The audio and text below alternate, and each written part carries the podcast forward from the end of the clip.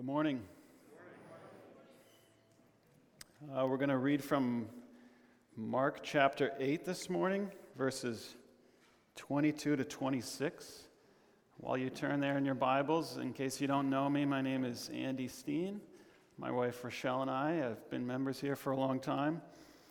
Uh, if you don't know me, the odds are very good that you've had one of my kids in the nursery. I have a lot of kids.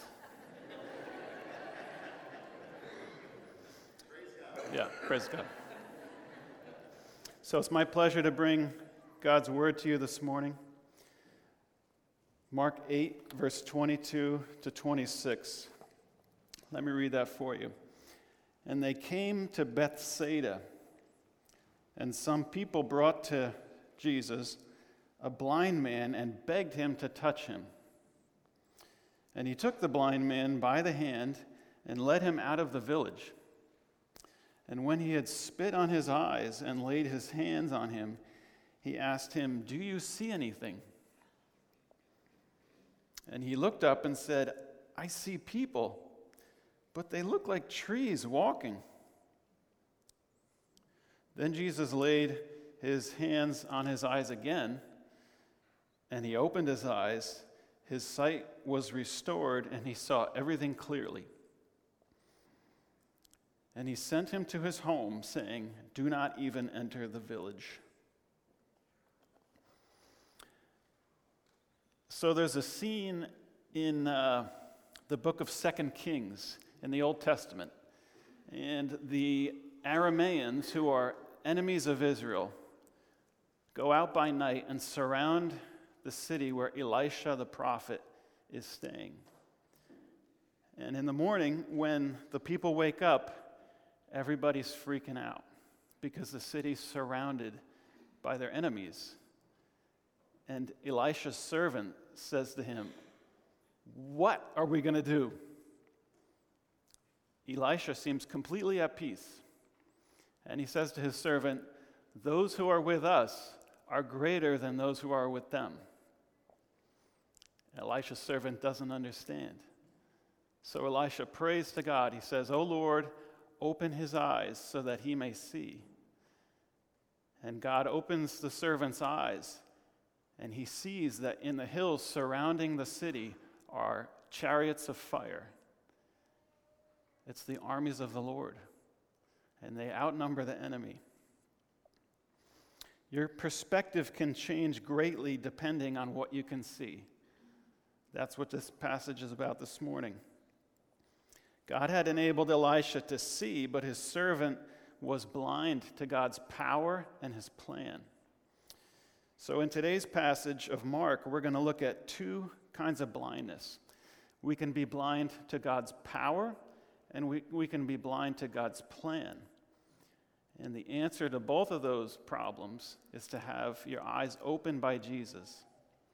So we can be blind to God's power and we can be blind to God's plan. And either way, we need to have our eyes open by Jesus. So, first of all, if we are blind to God's power, we need to have our eyes open by Jesus. And it may be strange to talk about God's power when it seems like in this passage there's a lack of God's power at work. It seems like Jesus is lacking in power at first. It seems like when he tries to heal this guy, there's like a swing and a miss, right? The first time it doesn't work.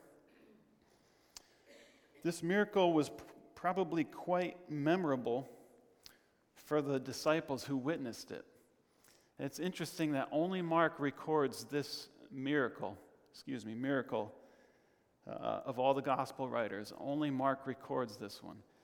It's interesting, but it's not surprising because it almost seems like something doesn't work out the way Jesus expected it to. You know, I can almost imagine what it was like for the disciples to be there. If you remember the last few passages that Pastor Aaron preached on, the disciples had just witnessed Jesus feeding thousands of people for the second time, right, with just a few loaves of bread and fish. They'd witnessed Jesus um, all so, do all sorts of healings. And now they come to Bethsaida. And this man's friends bring him to Jesus and they say, Please, Jesus, we beg you, open this man's eyes. And this, Jesus' disciples are probably just like, Yeah, yeah, yeah. This is like pretty run of the mill miracle for Jesus to perform, right? We've seen him do all kinds of things. I mean, just a chapter ago, we saw him heal a deaf and mute man. Okay, okay, Jesus, you're spitting on the man's eyes. We saw you, you know, you spit with the, the deaf and mute man. That seemed to do the trick. Um, this is pretty basic stuff for Jesus. So imagine the disciples. They're, they're watching this. Yeah, yeah, yeah. We got to keep things moving. I don't even think we need to write this one down. We've seen similar things before. They're probably thinking, wait till we see the look on this guy's face when his eyes are opened and he can see us standing there. And then all of a sudden it's like, wait a minute, what? It seems like there's a problem here. It seems like he can't see quite clearly. Whatever Jesus did at first, it didn't quite heal the guy. He says he sees people and they look like trees. Did Jesus just turn us into trees? the disciples are pretty dense sometimes. But I can imagine them thinking, what's wrong with Jesus? Did he mess this one up? Is healing blindness not in his repertoire? But then Jesus puts his hands on the man once more, a second time, and he opens his eyes and he can see clearly.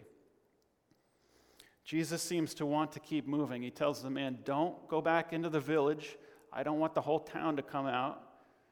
I've got something I need to teach my disciples the next place we go. So, what's up with this miracle? You know, we've seen Jesus do all sorts of miraculous things. Obviously, there's more to it than at first meets the eye. Otherwise, Mark wouldn't have included it. We've seen Jesus make a paralyzed man walk. We've seen him uh, heal a woman who was bleeding. We've even seen him raise a girl from the dead. Jesus is not lacking in power, and he doesn't lack in the know how to heal. This unique story of healing is recorded by Mark because this is how Jesus usually heals in his own time this is how God works for the most part. Yes, Jesus can heal in a moment. Yes, Jesus can instantly cure leprosy and make the deaf man hear. He can stop the woman from bleeding instantly. And yes, you can pray for God to instantly cure you or your loved one from, from cancer. You can pray for God to instantly bring your child's fever down in the night. You can pray for the phone to ring with a job offer. But what if that doesn't happen?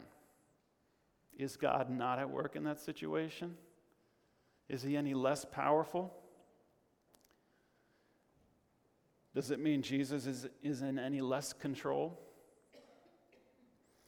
Was this situation with the blind man ever out of Jesus' control? Sometimes it seems like the miracles in the Bible can be a little irrelevant to us because we've never witnessed, most of us have never witnessed an instant healing. But this miracle is really relevant. This is so often how God works.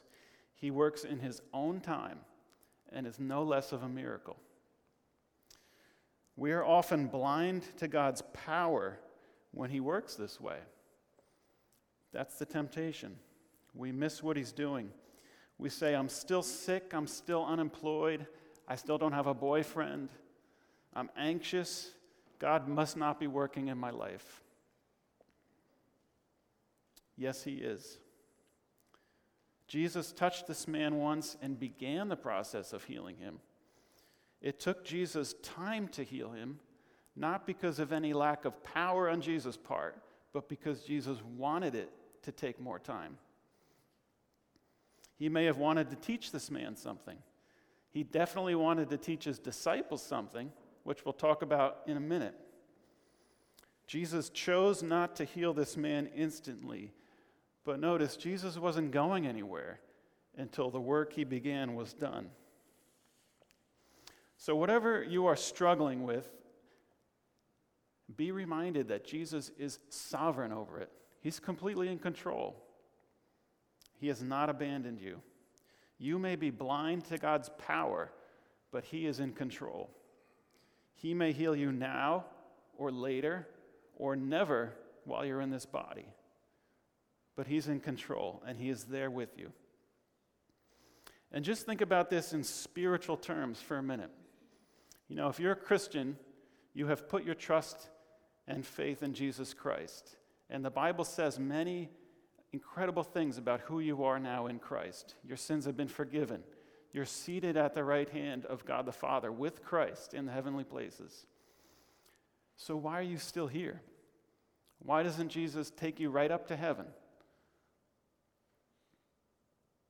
Why doesn't God instantly relieve all of our troubles and reveal all the mysteries of life to us in a moment when we believe? Why do I still struggle with anger even though I'm a Christian? Or whatever it is for you.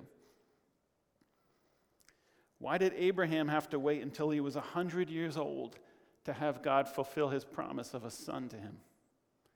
Why did the Israelites wander in the wilderness for 40 years on a trip that should have taken a month? Why are we still waiting for Jesus to come back? All these things happen in God's time.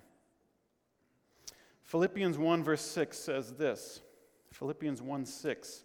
He who began a good work in you will carry it on to completion until the day of Jesus Christ.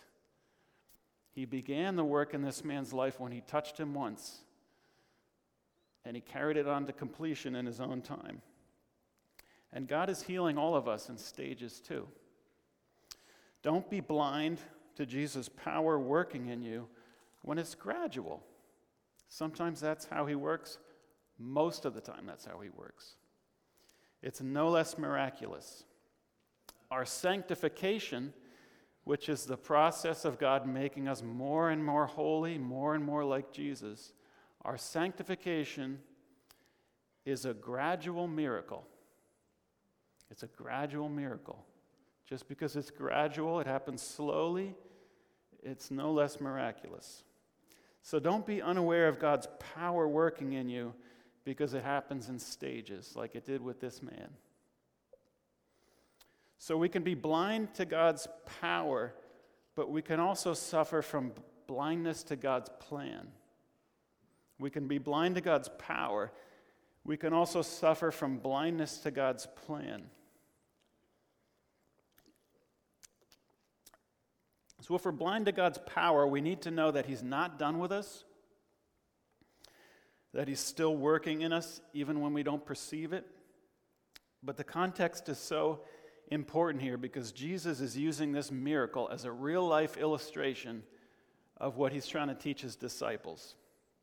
They are blind to God's plan. So, if you remember last week's passage that Aaron preached about, the disciples had just witnessed the feeding of the 4,000, and then they get in the boat and they go over to the other side of the lake with Jesus. And Jesus teaches them in the boat. He says, Beware of the leaven of the Pharisees and Herod, right?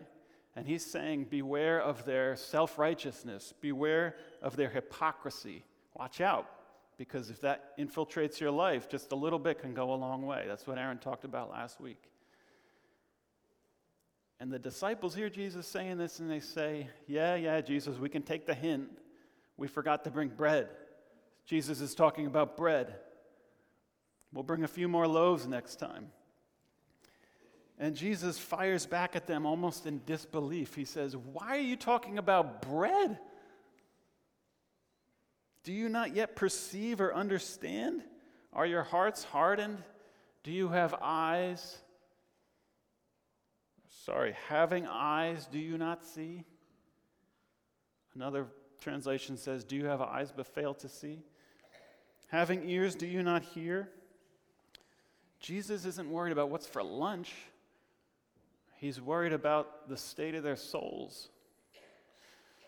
Jesus then leads his disciples to Bethsaida to show them what it's like to have eyes but fail to see.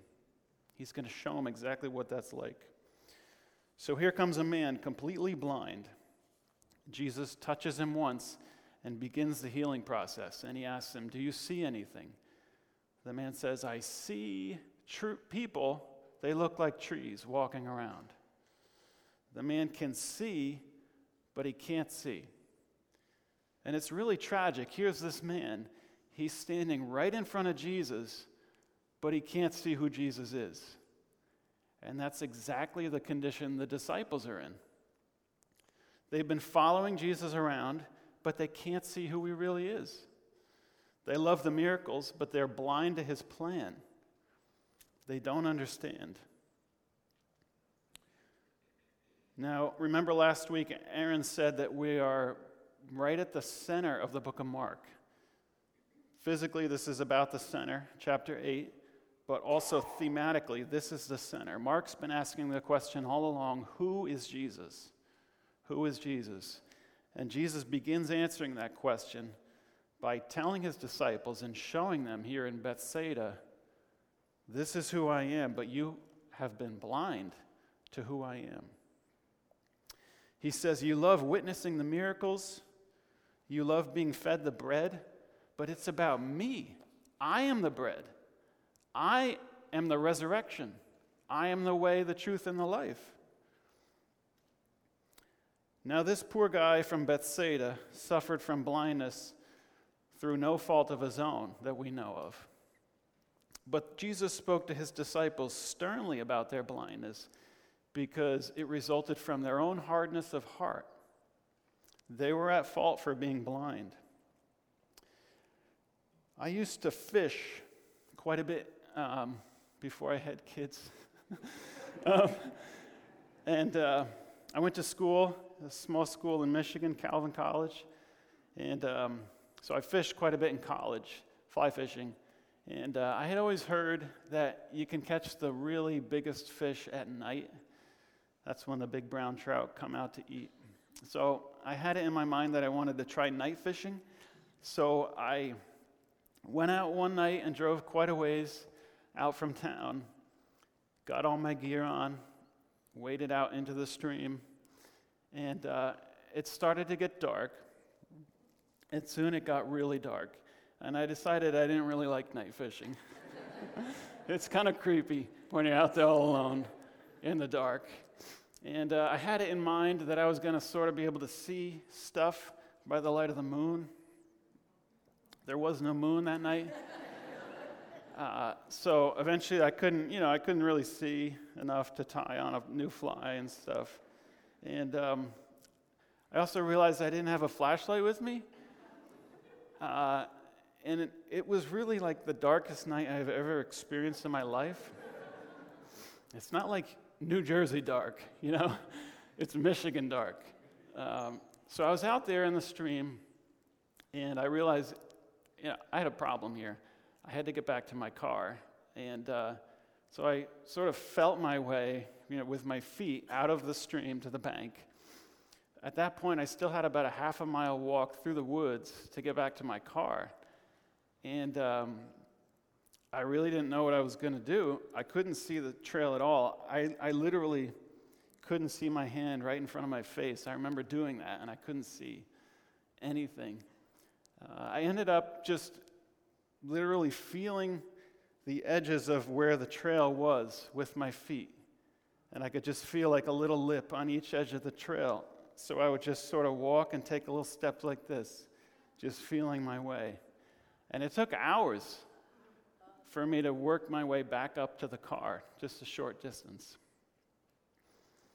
Uh, I was basically blind by my own foolishness, my own failure to look at the forecast and bring a flashlight with me. I've never been night fishing again, by the way. But just like the disciples, willfully blind, blind through my own fault. Is that the kind of progress we want to make in our faith?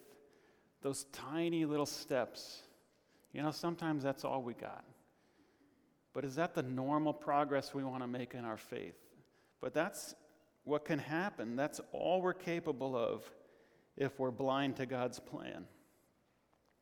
Jesus' disciples are blind to his plan here. They love the miracles, they love the crowds, they love being fed. They want to ride in with Jesus to Jerusalem and see him crowned king and knock out the Romans.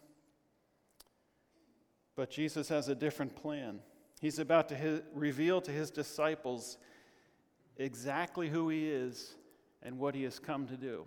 I don't want to give away next week's sermon, but he's the Christ. He's the Christ. He's not just going to feed his disciples and heal them and teach them, he's going to die for them. Thankfully for the blind man, Jesus didn't leave him in a partially healed state. And thankfully for his disciples, he didn't leave them partially healed. He's going to show them who he is and tell them what's going to happen. And that really starts next, in next week's passage. He's going to say very clearly, This is who I am, this is what's going to happen. And he's going to say, Come, follow me to Jerusalem, and you'll see what I'm going to do for you and for you. So, what about you? When you look at Jesus, what do you see? If you don't see him as the way, the truth, and the life, you're completely blind. You're blind. But you know what? You can still see Jesus as your Savior and be blind from time to time. You can be blind to His power. You can be blind to His provision, His providing for you. You can be blind to His plan. You can treat Jesus like he's just there to help you out of a jam from time to time, instead of treating him as your Savior who died for you on the cross. Uh, my wife Rochelle and I have been to, been to Bethsaida in Israel. And our teacher sat us down amid the ruins and he read us this story. And he said, This is what it's about. He said, Jesus was trying to tell his disciples, Listen, you guys, this is not entertainment. This is not entertainment. If God has done a miracle in your life and it doesn't change you, you don't see. If you're worldly, you don't see. If you worry, you don't see. If you look at pornography, you don't see. It turns out the ruins that we visited in Israel may not have been the real Bethsaida. Uh, this was about nine years ago, and since then they've discovered another village a little bit closer to the Sea of Galilee. And archaeologists say this is the real Bethsaida. There's a debate between these are you looking at the real Jesus? Is it the Jesus you want him to be? Or is it the real Jesus as the Bible reveals him? The antidote to being blind to either God's power or his plan is the same it's to look to Jesus, it's to ask him to open your eyes. Imagine if the man from Bethsaida, after Jesus touched him, once had walked away. You know, imagine if he had settled for just seeing a little bit. Thanks, Jesus. I'm happy with that. How tragic would that have been? Imagine if the disciples, after Jesus asks, him, asks them those hard questions, if they stopped following him. It would have been tragic. What he wanted them to do was follow him.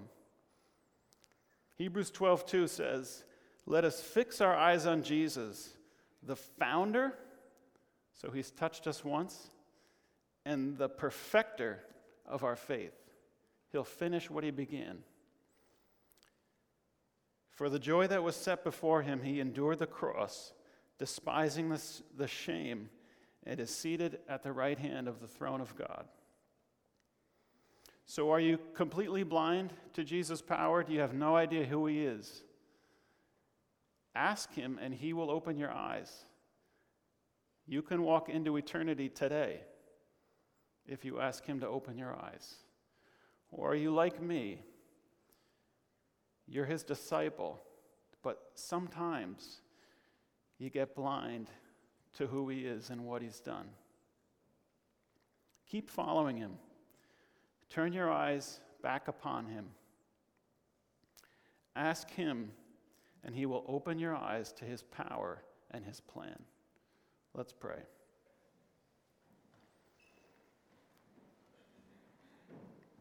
Father in heaven, we thank you, Lord, that although we are blind to who you are, you have made it perfectly clear through your word what you have done and who you are. Father, I ask that you would bless each person in here, Lord, whether they have never seen you, never had a taste of your glory, or whether they know you, Lord, but have become partially blinded over by what the world has to offer. Lord, you know each person's needs in this room. I pray, Father, that you would open our eyes. Let us see you again, or for the first time. Let us fall down at your feet and praise you. Thank you for what you have done for us. In Jesus' name, amen.